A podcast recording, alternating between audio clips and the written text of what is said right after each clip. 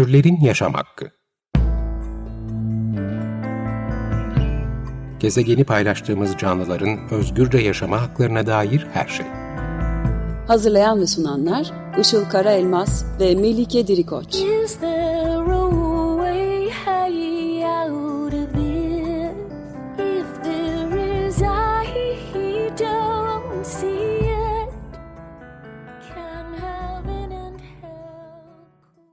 Merhabalar, 95.0 Açık Radyo'da Türlerin Yaşam Hakkı programı başladı. Ben Melike Dirikoç. Bugünkü program destekçilerimiz Derya Yıldırım ve Seher Yıldırım'a çok teşekkür ederiz. Ee, bugün bir konuğumuz var, primatolog Aslıhan Niksarlı bizlerle. Ee, bu programda kendisiyle insan ve insan olmayan hayvanlar arasında insanlar tarafından e, çekilen çizgiyi ve bu çizginin e, aslında iki tarafında neler olduğunu e, primatlar ve onlarla olan e, ilişkimiz üzerinden konuşacağız. Aslan hoş geldin. Hoş bulduk Melike. Çok teşekkürler davetiniz için.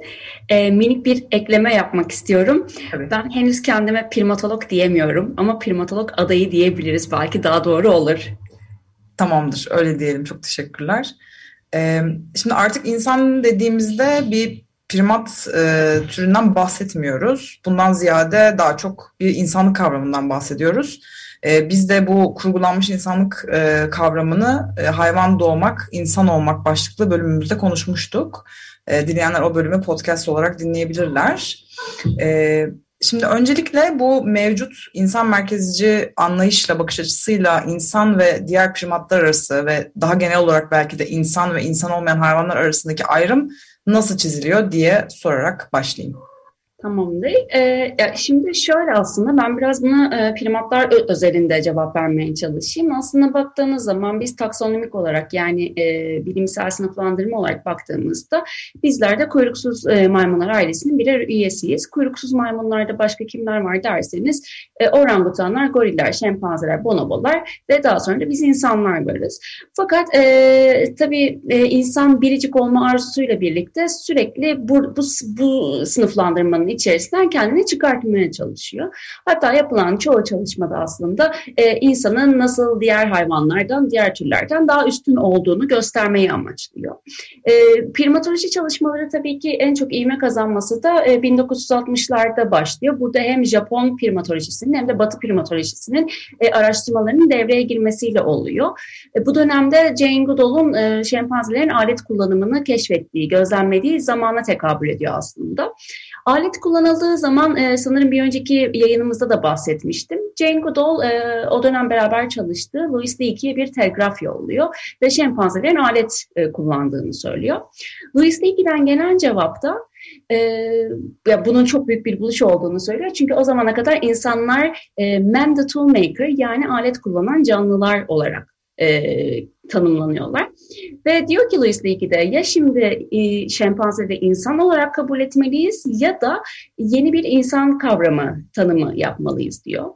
E, bu aslında bize çok güzel bir örnek gösteriyor. Çünkü e, burasıyla birlikte özellikle ve bu Batı primatolojisi, Japon primatolojisindeki çalışmalarla birlikte bir yandan ne kadar benzeriz diye konuşulurken bir yandan da nasıl farklıyız diye konuşulmaya başlandı. Çünkü insan biricikliği alet kullanma üzerindendi.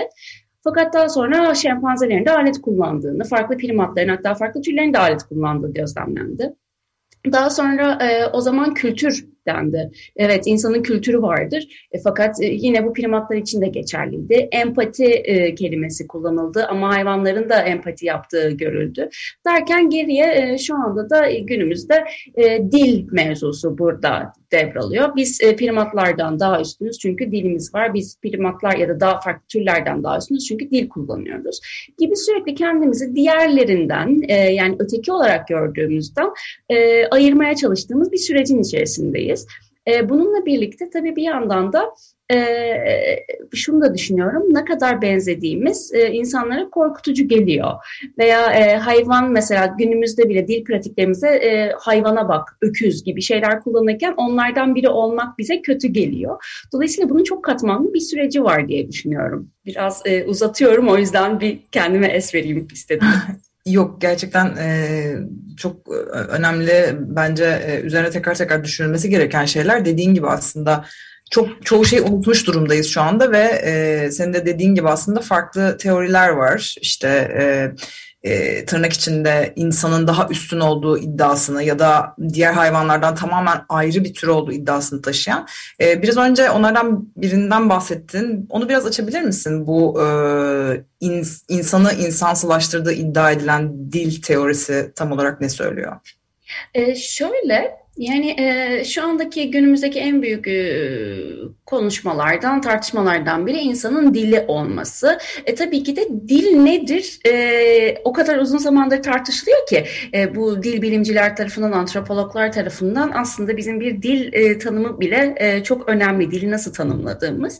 Fakat e, tabii bu da bize bir yandan da dilin nasıl ortaya çıktığını e, düşündürmeye başlıyor. Hangi ihtiyaçla dilin ortaya çıktığını e, düşünüyoruz.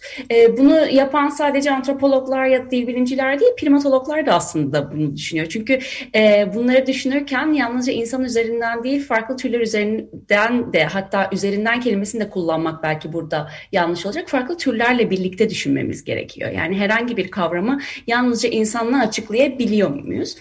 Örneğin e, dil nasıl ortaya çıktı, nasıl e, hayatımıza girdi diye sorulduğu zaman birkaç tane farklı teori var. Hatta Dunbar dedikodu yapmak için e, insan insanların dedikoduya ihtiyacı olduğu için dilin ortaya çıktığını söyler. Öte yandan primatların e, birbirleriyle sosyalleşmesi neredeyse bizim günlük dil pratiklerimize e, tekabül eden bir şey de tımar hareketleridir. Tımar bu bizim bir bit ayıklama diye düşündüğümüz aslında şempanzelerde de bit olmaz ama birbirlerinin üzerindeki kabukları ayıkladıkları e, tırnaklarıyla birbirlerini kaşıdıkları ve bir tür sosyalleşme, iletişim olan tımar hareketinin insanlar tarafından daha fazla e, yapılamadığını, vakit yetmediği için bir şekilde dilin ortaya çıktığını e, anlatan e, bilim insanları var. Dolayısıyla da e, bu e, dil ve şempanzeler aslında şu anda günlük hayat, günlük e, teorilerin içerisinde çok fazla yer alıyor. Çünkü şempanzelerin dili yok. E, fakat e, burada da akla hemen şu soru geliyor. Şempanzelerin bizim bildiğimiz anlamda bir dile ihtiyacı var mı? E, çünkü çok dili sürekli çok kompleks, evet çok kompleks bir yapı ama e, onlarda olmaması, onların hayatlarında buna ihtiyaç olup olmaması sorusuyla neden hiç eşleştirmiyoruz da bu bizi biricik kılan bir şeymiş gibi hareket ediyoruz. Aslında çok da baktığın zaman çok primitif bir yerden dilin geliştiğini görüyoruz bütün teorilere baktığımızda. Dolayısıyla da e, bunun e, yine e, evet e, insanın daha farklı düşünce sistemleri var. E, dil kurma, e, gramer, sentaks gibi farklı yetileri var. Ama e, belki bu insanlara diğer primatlardan farklı yapan bir şey olabilir ancak üstün kılan bir şey olamaz diye düşünüyorum. Evet zaten e, sorunu yaratan yerde sanırım bu e, tahakküm zihniyeti oluyor. Yoksa farklı olmakta bir sıkıntı yok ama farklılığın e, bir üstünlük olarak e, algılanması ve e, bunun bir baskı e, aracı olarak kullanılması e, herkese zarar veriyor. Zaten hep bundan da bahsediyoruz, bu programda da bahsetmeye çalışıyoruz. E, senin dediğin aslında dile ek olarak da zeka da öyle işte. Biz çok zekiyiz, uzaya gittik ama acaba e, işte bir kuşun uzaya gitmede bir çıkarı var mı? Hani çıkarı olduğu halde mi gidemiyor yoksa zaten bununla alakalı bir çıkarı olmadığı için bunu hiç düşünmemiş mi gibi de e, aslında e, düşünebiliriz. E, şimdi bu aslında insan merkezci e, düşünmenin mantığında biraz da e, şey olduğunu görüyoruz. Kendimize benzeyen e, türlerle daha fazla empati kurma olasılığı doğuyor. Peki gerçekten bu durum böyle mi? Yani sen bu alanda çalışan bir kişi olarak gerçekten insan kendine en yakın türe çok mu iyi davranıyor? Ya da tam tersine bu türcülüğü yapmaya devam ediyor? Çünkü o çiz, e, çizdiği e, sınırı e, diğer hayvanlarla, diğer türlerle gerçekten ayrıştırmak için sürekli üretiyor ve bunun için çabalıyor? E, sen nasıl gözlemliyorsun bunu? E, bence bunun e, yani e, şempanzeler özelinde e, bu kadar benzememizin hem avantajı hem de dezavantajı var. E, dezavantajı ya da avantajı nedir diye e, başlayacak olursak evet ya bir şempanzeyle e, yani büyük ihtimalle herkesin karşı karşıya gelmesi hayvanat bahçesindedir ve e, aslında bir aynaya bakıyormuş gibi hissediyorsunuz. E, benim ama ben de değilim aslında gibi bir hissiniz oluşuyor. Dolayısıyla ne kadar bize benziyorlar hissi ya da e, belki de ben ona ne kadar benziyorum hissi insanların onlarla kurduğu ilişkide bir daha düşünmelerine sebep oluyor. Ama öte yandan e, bu kadar birbirimize benziyor olmamızın da çok büyük dezavantajları var. Bu dezavantajlar nedir derseniz de o da e, tabii ki şempanzelerin laboratuvarlarda kullanılmaları oluyor. Yani biz yalnızca e, fiziksel olarak değil DNA yapımız, e, sosyal davranışlarımız, e, ya da aynen fiziksel yapılanmalarımız birbirine o kadar çok benziyor ki %98.7'lik bir benzerlikten bahsediyoruz. Bu da aslında onların e, çok çok uzun süre e, laboratuvarlarda tırnak içinde kullanılmasına e, meşru kılıyor. Tabii bu yalnızca şempanzeler için değil, e, bununla birlikte diğer tüm primatlar için. Ama evet bir şempanzeyle bir karşı karşıya gelmiş, bir şekilde onunla iletişim kurmuş ya da yakından görme fırsatı olan bir kişinin e, aklından geçecek hemen ilk şeyin ne kadar benziyoruz olduğuna ve dolayısıyla bu benzerliğin de e, empati geliştireceğine ben geliştirdiğine kesinlikle inanıyorum. Bununla birlikte geçtiğimiz günlerde benim e, bu alanda çalıştığım çalışma arkadaşlarımla da e, üzerine tartıştığımız bir şey vardı. Bunun bir de getirdiği çok tekinsiz bir his var. E, aslında ne oyum ne de o değilim. Buna benzer robot çalışmaları yapıyor mesela bir arkadaşım. Onda da benzer sonuçlar alıyorlar. Yani o, ötekiyi tam olarak nasıl konumlandırıyorum. Ama sanırım burada bizi en çok ilgilendiren şey bu kadar benziyor olmamız e, ya da birazcık daha geriye gidip diğer e, primatlarla da ortak e, atadan geliyor olmamız e, kuyruksuz maymunlarla ve e, diğer primatlarla da benzerliklerimiz onların bugün e, ya da geçmişteki laboratuvarlarda yine insan için e, çalışmalarda yer almasına sebep oluyor. Bence en kritik nokta e, maalesef bu. Çünkü empati işte o zaman o kadar da işe yaramadığını görüyoruz. Evet senin de demiş olduğun gibi bir çıkar gene e, ön plana çıkmış oluyor. E, bununla alakalı sanırım bir gelişme e, vardı. E, Amerika'da bilmiyorum bütün eyaletlerde mi ama kuyruksuz maymunların deneylerde kullanılması yasaklandı diye. Bu konu hakkında biraz bilgi verebilir misin? Tabii ki e, böyle biraz tarihsel olarak baktığımız zaman e, 1920'lerde aşağı yukarı başlayan bir böyle özellikle primatların, kuyruksuz maymunların e, deneylerde kullanımı e, başlıyor. O zamanlar tabii e, kuyruksuz maymunların o, bu deneylerin e, nesnesi olma hali için ormandan kaçırılmaları gerekiyor. E, tabii bu da böyle oldukça meşakkatli ve tüm aileye zarar veren e, bir süreç. Fakat 1920'lerle birlikte primatlar e, dünyanın hemen her yerinde özellikle Avrupa ve Amerika'da e, laboratuvarlarda e, yer almaya başlıyorlar. 1920'lerden 2010'a kadar neredeyse e, çok ciddi bu çalışmalar devam ediyor. Hatta böyle e, birçok şeyi hatırlarız yani uzaya giden e, bir şempanze e, işte fotoğrafının çok uzun süre ben e, döndüğünü hatırlıyorum. E, 2010'a geldiğimiz zaman e, artık Avrupa Birliği kuyruksuz maymunların e, deneylerde kullanılmasını e, yasak yasaklıyor, durduruyor. Fakat bununla birlikte Amerika daha devam ediyor bu çalışmalara. Bu çalışmalarda da ne yapılıyor diye e, sorarsanız aslında e, bu hayvanların çoğuna e, AIDS, hepatit, kanser, malaria, e, çeşitli kalp hastalıkları virüsü gibi e, hastalıklar verilip daha sonra üzerlerinde deney yapılıyor. E, bazıları e, kadavra olarak kullanılarak, öldürülerek e, çalışmalar yapılıyor. Bazıları canlı olarak devam ediyor. E, 2010'da e, Avrupa bunu durduruyor fakat dediğim gibi gibi Amerika devam ediyor. Ancak 2013 yılı geldiği zaman e, bu çalışmaların aslında o kadar da gerekli olmadığını kanısına varıyorlar. E, bir yüzyıl geçtikten sonra e, neredeyse ve e, 2015 yılında oradaki e, bütün e, kuyruksuz maymunların artık emekliye ayrılmasına karar veriyorlar. Artık emekliye ayrılmak nasıl olacaksa onlar için. Tabii e, burada da şöyle bir süreç oluyor. E, laboratuvarda daha fazla e, kullanılmayan yani buradaki kullanılmayan hep e, kendi terminolojim olarak kullanmıyorum onu da bir belirtmek isterim ama e, daha fazla çalışmalarda yer almayacak e, şempanzeler ya da primatlar e, artık emekliye ayrılıyor ve onların da doğaya salınması tabii ki mümkün değil. E, doğada hayatta kalmaları mümkün değil. Dolayısıyla rehabilitasyon merkezlerine yollanmaları gerekiyor. Fakat hala bildiğimiz kadarıyla rehabilitasyon merkezine yollanmayı bekleyen bir kafes içerisinde yaşayan ya da rehabilitasyon merkezine yollanırken yollanırken hayatını kaybeden ya da yollanamadan hayatını kaybeden birçok e, primat var. E, kuyruksuz maymunların çalışması evet dünyada neredeyse her yerde durduruldu ama e, bu primat çalışmalarının durdurulduğu anlamına gelmiyor. E, hala devam eden çok ciddi e, primat çalışmaları var. Hatta e, buraya e, gelmeden önce biraz e, sayılara bakmak istedim.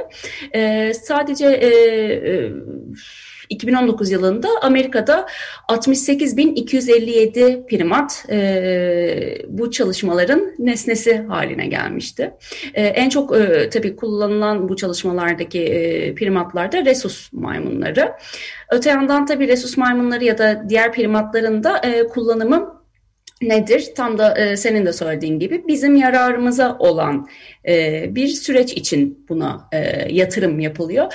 E, yatırım diyorum buna çünkü bunun çok ciddi de bir maddi boyutu var.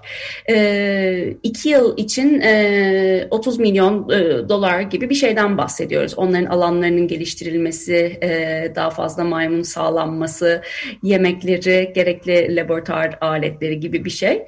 E, dolayısıyla bu da aslında bir piyasa e, haline geliyor. Çünkü bunların çıktısıyla gerekli ilaçlar, e, işte Elon Musk'ın kullanacağı e, Neuralink'ler e, gibi birçok e, yere e, evriliyor. Evet, e, primatların e, deneylerde kullanılmasıyla alakalı senin de bir makalen var. İnsan, Hayvan ve Ötesi Türkiye'de Hayvan Çalışmaları e, isimli kitapta.